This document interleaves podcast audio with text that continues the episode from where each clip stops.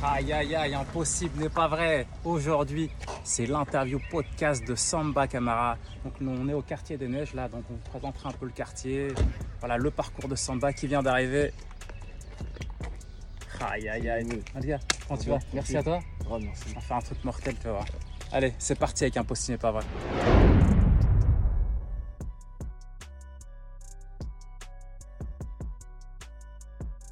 Samba, toi, tu es devenu footballeur à 24 ans, footballeur professionnel, mais avant ça, tu as joué dans ton quartier. Comment ça s'est passé pour toi?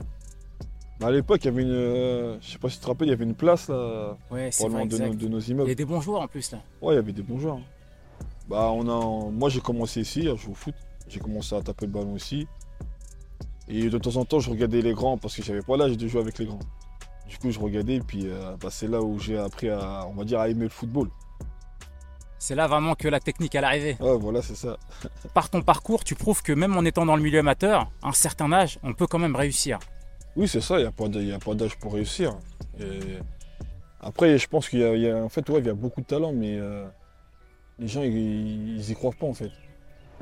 Et moi, si j'avais un mot à leur dire aujourd'hui, c'est euh, de toujours croire en eux, quel que soit l'âge qu'ils ont, et puis euh, jamais rien lâcher. J'avais 23 ans, j'allais sur mes 24 ans, et j'ai signé pro, puis euh, bah, pour moi, c'était une, satisfaction, on va dire. Quand tu viens d'un quartier comme ça, bah, le fait d'avoir réussi comme ça, c'est, ça fait plaisir. Partir neiges et jouer au WAC, déjà, c'est, c'est bien.